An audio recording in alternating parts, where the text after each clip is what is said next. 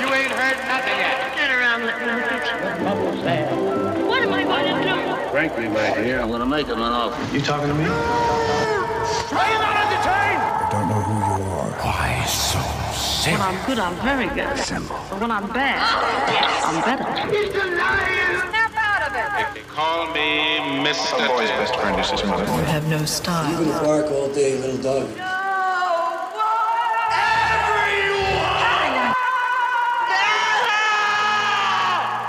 Fasten your seatbelts. It's going to be a bumpy night.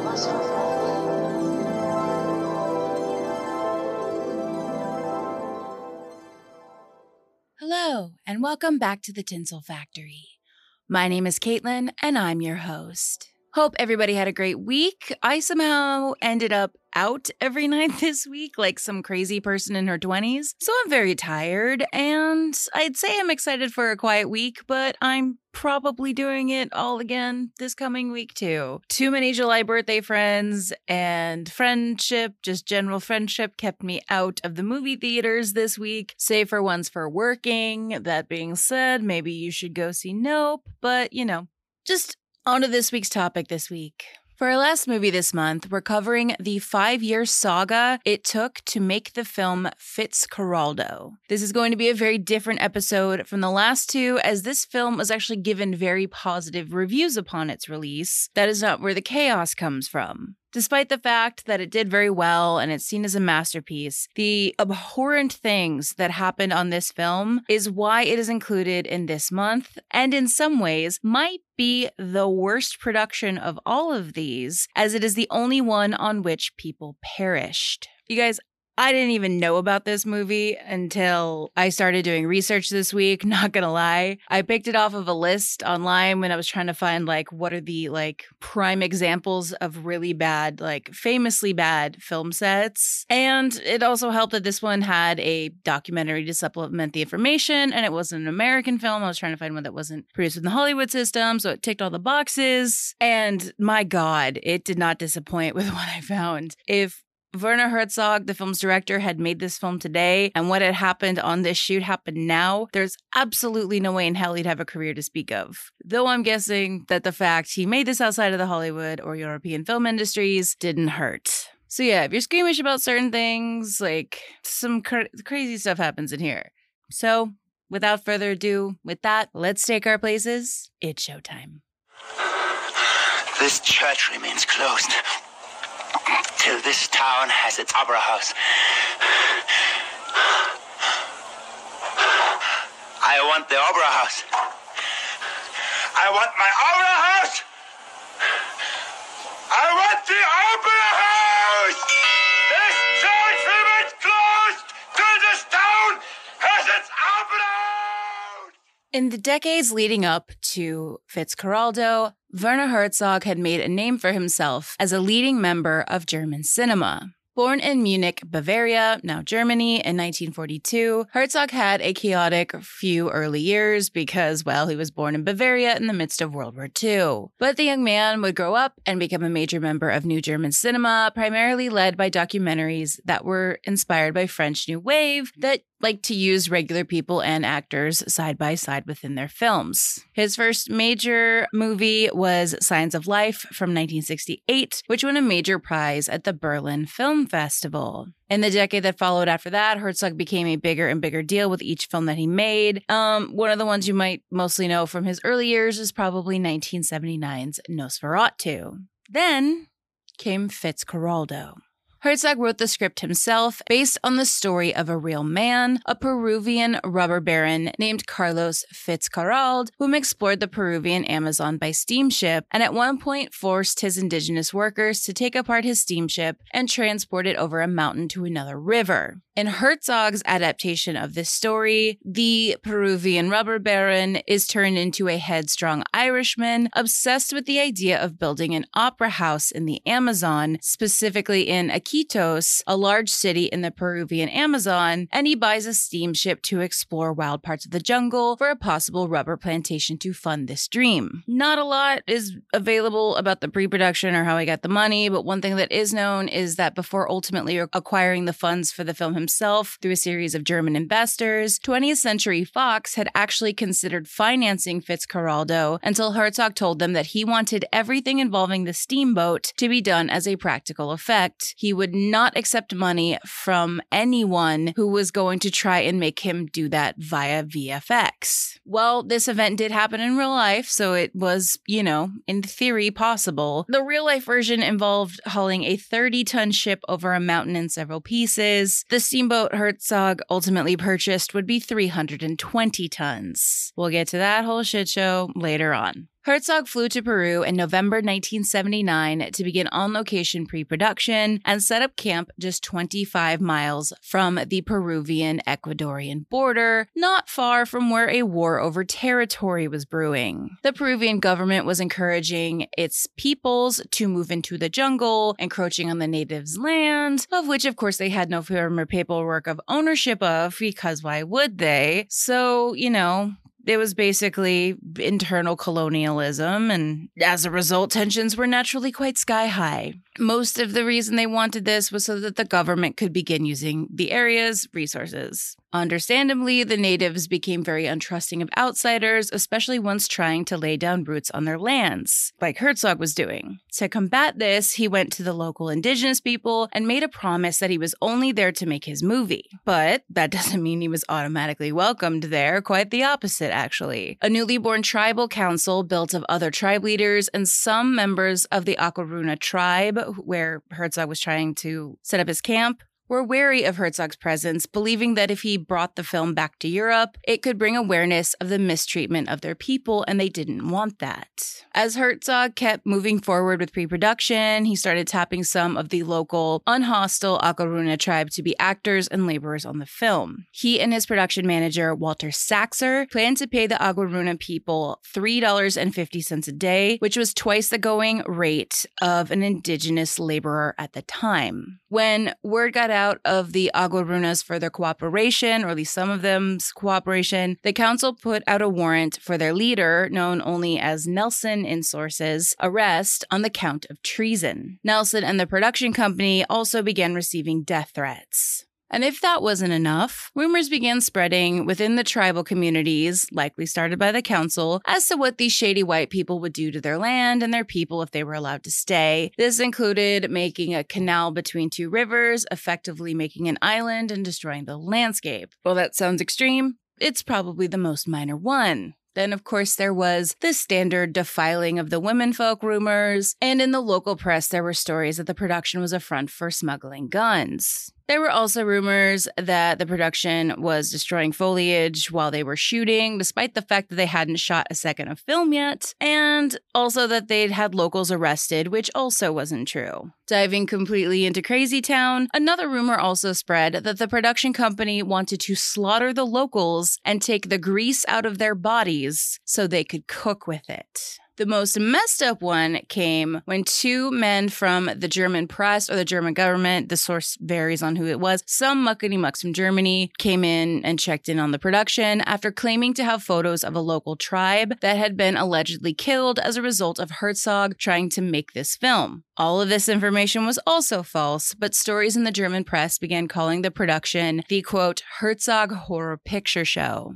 As a result of all of this, Herzog pulled the majority of his crew out of the jungle weeks after arriving. Not long after, on December 1st, 1979, an armed group of Aguarunas surrounded those remaining at the film camp to demand that they leave immediately. Once the crew vacated, the Aguarunas burnt the camp to the ground. Herzog would not find another location for his camp for 13 months. Filming eventually kicked off in January 1981, starting in a place called Iquitos, a river port city not far from a major airport and boasting a population of 200,000. It was also quite a bit away from the border, so further away from the drama they'd experienced a year ago. Location shooting would take place 1,500 miles away from that city. At the start of production, Jason Robards was tapped to play the titular role. Fitzcarraldo's sidekick Wilbur, a simple minded actor, would be played by none other than Mick Jagger. Five weeks into production, however, with 40% of the film completed, Jason Robards had to pull out of the film after he came down with a severe case of amoebic dysentery. He flew back to his native US to recover and was denied by his doctor to return to Peru to finish the film. Robards had also hated being in the jungle, so this gave him a pretty easy out. Robards quitting meant that Herzog was essentially back to square one. Hard to shoot around your main character when the movie's named after your main character. Herzog had to find a new person to take over the role, and fast, because his financiers were starting to pull out. Herzog ended up pausing the production for six weeks so he could find his new Fitzcarraldo. And then it got worse. Jagger dropped out shortly after Robard due to his scheduling commitments with the Rolling Stones and their next album slash tour. Believing that no one could replace Jagger in the part of Wilbur, Herzog opted to cut out the character altogether. At the time, Herzog called it the biggest loss in his career. To fill in the missing character, a sidekicky role became Fitzcarraldo's lover Molly, whom would eventually be played by Italian film star Claudia Cardinale. Back in Germany, Herzog had to placate his remaining investors, ensuring them that he could still finish this film. Herzog told them that it was essentially a moot point as to whether or not he could finish the film because, quote, if I abandon this film, I'm a man without dreams, and I don't want to live like that. He went on to say, quote, I live my life or I end my life by this project.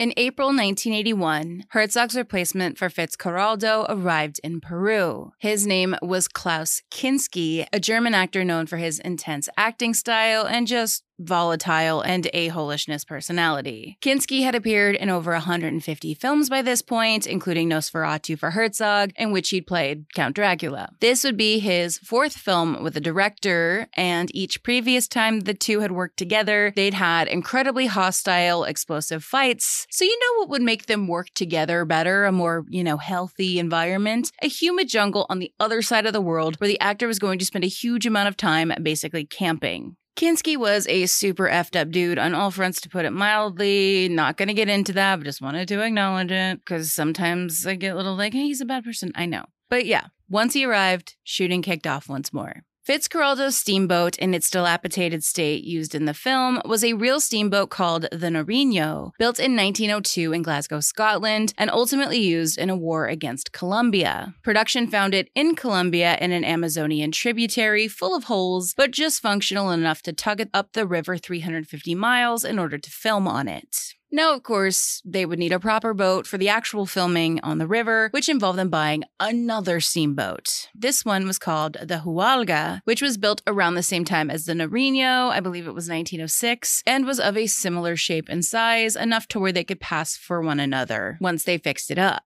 This involved rebuilding the majority of the ship's bones as well as its motor. And then they got a third boat for the hauling the boat over a freaking hill scene because there was a risk that the second one was going to get destroyed while shooting a climactic scene in the film, which involved very treacherous water. The new river camp location was in a place called Rio Camisea and was in central Peru. It was a day's flight, then a puddle jumper flight to get there from Iquitos, and two weeks traveling by river. So very, very remote. The decision to shoot this far from civilization baffled the crew, as Herzog himself had admitted that much of the film could be shot just outside of Iquitos. They believed Herzog was making things difficult on purpose, but Herzog claimed that being in the literal middle of nowhere could pull better performances out of his cast and yield better work from his crew. You be the judge if that's what happened.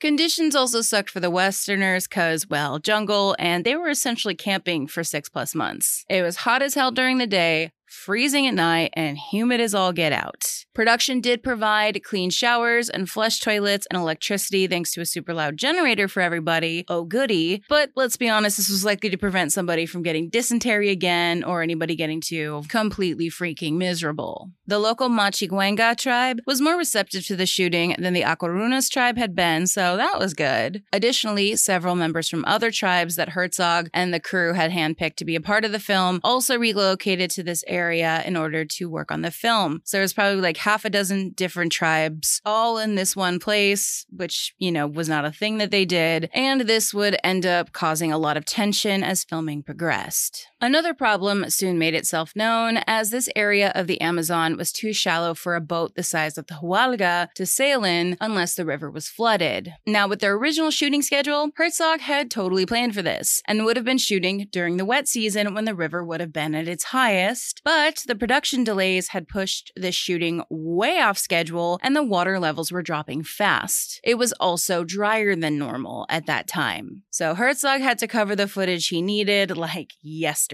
Production got a lucky break when some rain rose the river for a few hours, allowing them to shoot a crucial scene, but that new engine they constructed was not strong enough and the boat started sailing backwards. Also, because the water levels still weren't ideal, if they'd gotten the boat stuck, production would have been hosed for at least six months. You've learned enough this month to know that it definitely got stuck. So, Herzog ended up having a fourth boat built, though this one would be lighter and more set like, meaning not a full ass boat, but enough that it could be cheated through the eye of the camera to look like one. Then things started getting a little scary when one of the production's guards, who was an indigenous person was struck in the throat by an arrow during a raid on the camp.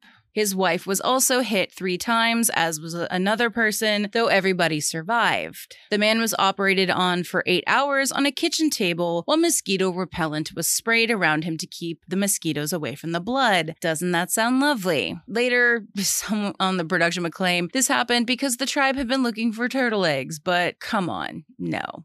Remember that volatile dude I mentioned earlier? Well, Kinski displayed his typical manic hostile behavior throughout the production and fought relentlessly with Herzog and other members of the crew, particularly Saxer. A scene from Herzog's documentary of the actor My Best Fiend even shows Kinski just full on raging at Saxer over like trivial things given what where they were and what they were doing, including the quality of the food and all and like the facilities and how bored he was in front of the entire cast and crew. You're in the jungle, bro. What did you think you were signing up for? Herzog also states in the doc that the native extras did not like the way he acted on set, though Kinski would claim to feel quite close to them. Also, in My Best Fiend, Herzog says that one of the native chiefs even offered to kill Kinski for him, but that he declined because he needed the actor to complete the film.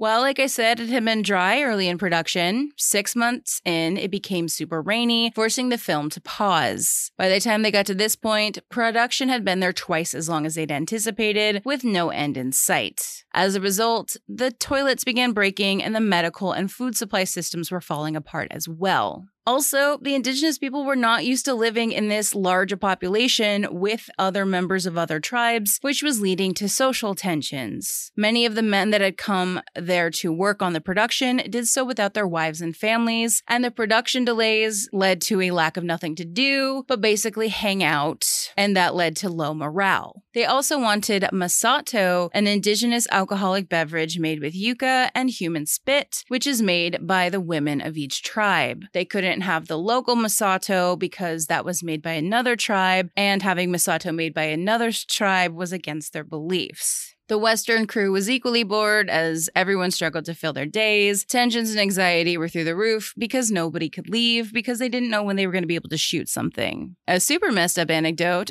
is after being advised by a local Catholic priest to keep the men from doing awful things to women in the nearby villages, the production hired local sex workers to, you know, placate the men, and there are just too many layers in this messed up sentence to get into with any level of depth, but that is a thing that also happened.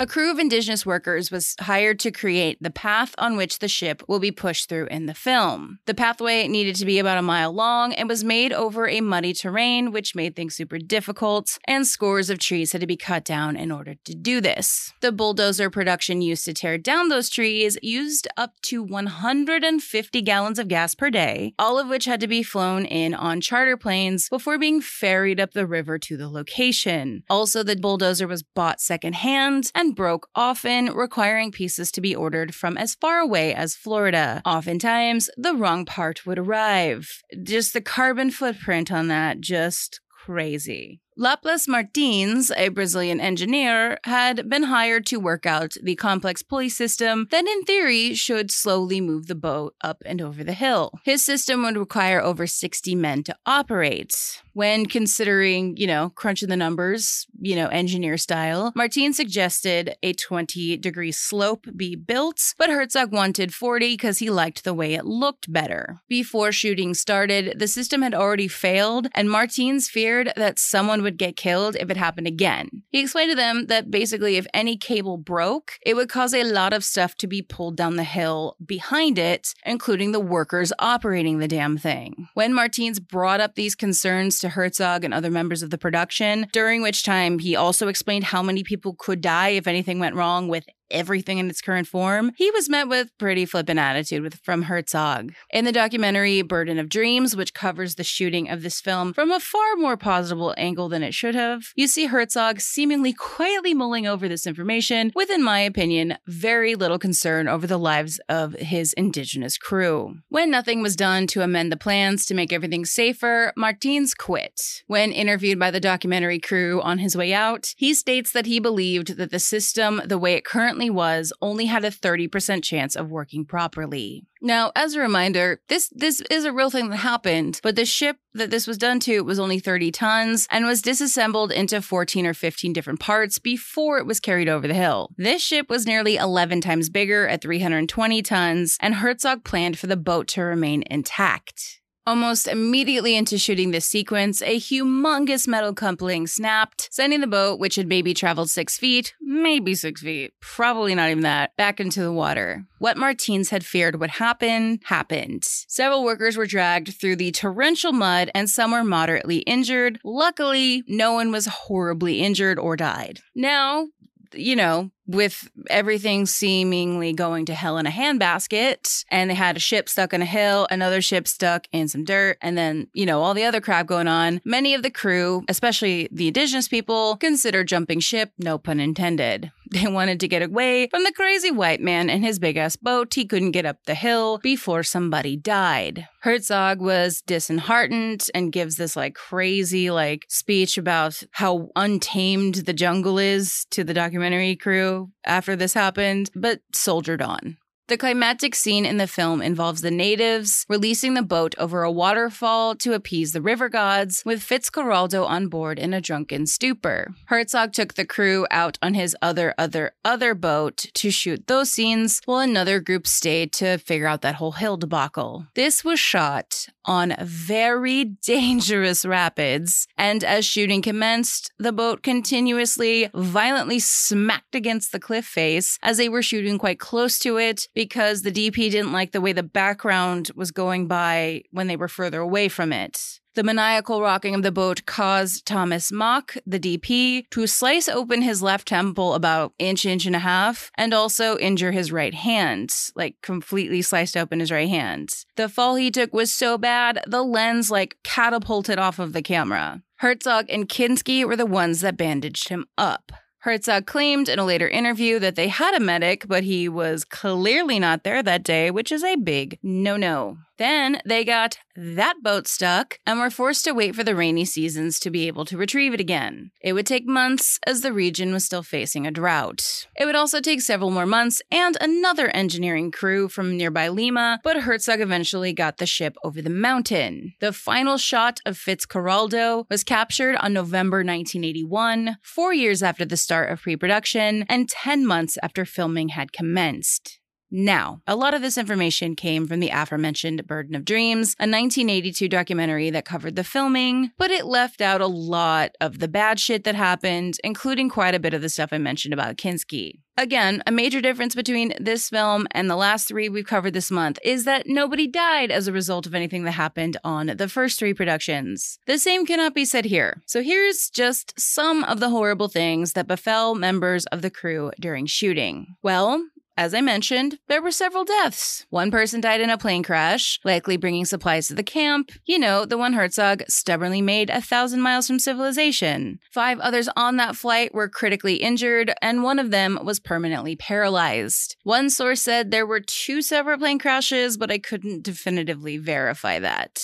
Several local people also died of disease during the film's productions that lived in the camp. But, you know, that one's kind of a tricky one because it might have been a lot more of them had it not been for the on site medic. That could have just been a hazard of living where they lived. Also, likely bored out of his mind, a young native boy working on the production drowned after taking one of the film's canoes out for a joyride. An indigenous logger was bitten by a snake and chainsawed off his own foot to prevent the spread of the venom. Herzog called all of this the price you pay to make a movie, which is some pretentious bullshit if I've ever heard it.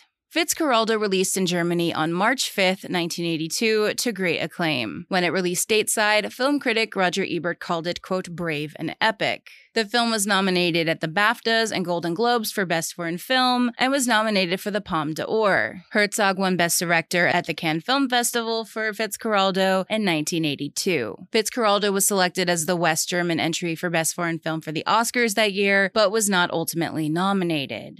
To this day, Fitzcarraldo is seen as one of Herzog's best films, even after he began referring to himself as, quote, conquistador of the useless when referencing himself on this production. And while the visuals are stunning, and yes, the depiction of accurate natives is impressive and unseen outside of documentaries, at what cost did Herzog make this film to the native peoples? It's definitely an elephant in the room situation, which you've probably been picking up on as this episode has gone on. Yes, production gave them very good employment, but they exploited the fact that they could get non experts for free or next to free for, you know, peanuts, and that caused a lot of accidents. Also, they tore up the social norms of these tribes, the homeostasis that they had had for hundreds, if not thousands of years, and they had been through enough shit thanks to colonialism. This was not what they needed, and the tensions between them are evident throughout Burden of Dreams and very much glazed over. At one point in the documentary, Herzog low key boasts that this will likely be one of the last films to feature Native people in their true form. The irony being that their mere presence there jacked a lot of that up. Also, there is no way, had this film been shot in the US or in Europe, would any of the shit this crew did fly, even in the late 70s, early 80s. I've said it before, and I'll say it again. Yes, it's an art form, but there is no such thing as an acceptable amount of deaths or injuries when it comes to shooting a movie. At the end of the day, it is a movie. And I love movies more than like 99% of the world, and it's just not acceptable. The fact that all of these things happened and that the film is still revered is more than a little messed up. Yes, the movie is unique. I've never seen anything quite like it, but I watched it after learning all of this, and this could have been shot a lot of safer places than what they chose, and that's a hard fact to ignore. At the end of the day, much of what went wrong during this film was a result of sheer hubris. At the end of the day, when talking about Fitzcarraldo, we have to ask ourselves what is the filmmaker's moral responsibility when they enter a community untouched by Western civilization versus how they leave it? Are there places and peoples that should never be viewed through a lens? Whatever the case, Fitzcarraldo stands as an example of what happens when a film crew goes seemingly too far. Of course, we are challenging nature itself, and it hits back. It just hits back, that's all, and that's grandiose about it, and we have to, to accept that it is much stronger than we are. Kinski always says it's full of erotic elements. I don't see it so much erotic, I see it more full of obscenity. It's just, and nature here is vile and base. I wouldn't see anything erotical here. I would see fornication and asphyxiation and choking and fighting for survival and growing and just rotting away. Of course, there's a lot of misery, but it is the same misery that is all around us. The trees here are in misery and the birds are in misery. I don't think they, they sing, they just screech in pain.